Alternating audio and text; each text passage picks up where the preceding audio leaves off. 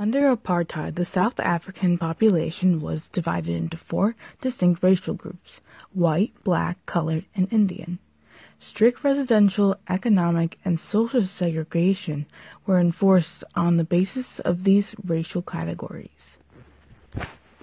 Nelson Rolihlahla Mandela was a non-violent anti-apartheid activist, also a revolutionary leader who spent nearly seven decades of his life in the struggle against white minority rule, all for a free and democratic non-racial society.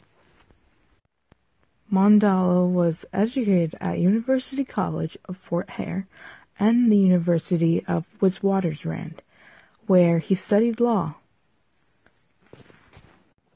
Mandela was the public spokesperson and leader of the Defiance Campaign and was appointed National Volunteer-in-Chief.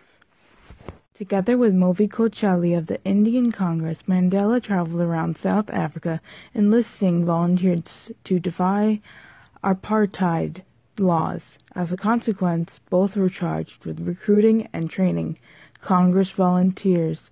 The campaign officially began on June 26, 1952. In December 1952, Mandela and 19 other leading Congress alliance and activists were arrested and charged under the Suppression of Communism Act. They were sentenced to nine months imprisonment with hard labor, suspended for three years. Mandela was also served with a banning of order that prohibited him from attending gatherings for six months and from leaving the Johannesburg Magisterial District. On January 11th, 1962, using the adopted name David Motsamai, Mandela secretly left South Africa. He traveled around Africa and visited England to gain support for the armed struggle. He received military training in Morocco and Ethiopia and returned to South Africa in July 1962. He was arrested on August 5, 1962 for leaving the country without permit and inciting workers to strike. He was convicted and sentenced to five years imprisonment, which he began serving at the Pretoria local prison. On May 27, 1963, he was transferred to Robben Island and returned to Pretoria on June 12. On October 9, 1963, Mandela joined ten others on trial for sabotage, known as the Rivonia Trial. On June 11, 1964, Mandela and seven other accused were convicted and were sentenced to life imprisonment the next day. During his years in prison, Nelson Mandela's reputation grew steadily.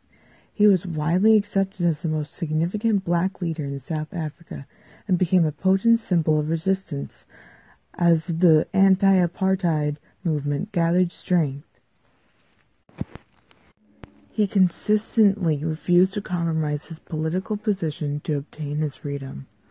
He was visited by his wife in July 1966 and June 1967. In 1968, Mandela was visited by his mother, sister, eldest daughter, and youngest son. After visiting him, his mother died a few weeks later, and in 1969 his eldest son died in a road accident. Prison authorities refused to grant him permission to go to their funerals. On August 12, 1988, he was diagnosed with tuberculosis. Nelson Mandela was released from prison on February 11, 1990. He plunged himself wholeheartedly into his life's work, striving to attain the goals he and others had set out almost four decades earlier. He immersed himself in official talks to end white minority rule. Mandela was elected president of ANC, while his lifelong friend and colleague Oliver Tambo became the organization's national chairperson. Later on May 10, 1994, he was inaugurated as South Africa's first democratically elected president. He continued to work with the Nelson Mandela Children's Fund he set up in 1955 and established the Nelson Mandela Foundation and the Mandela Rhodes Foundation. He died at his home in Johannesburg on December 5, 2013.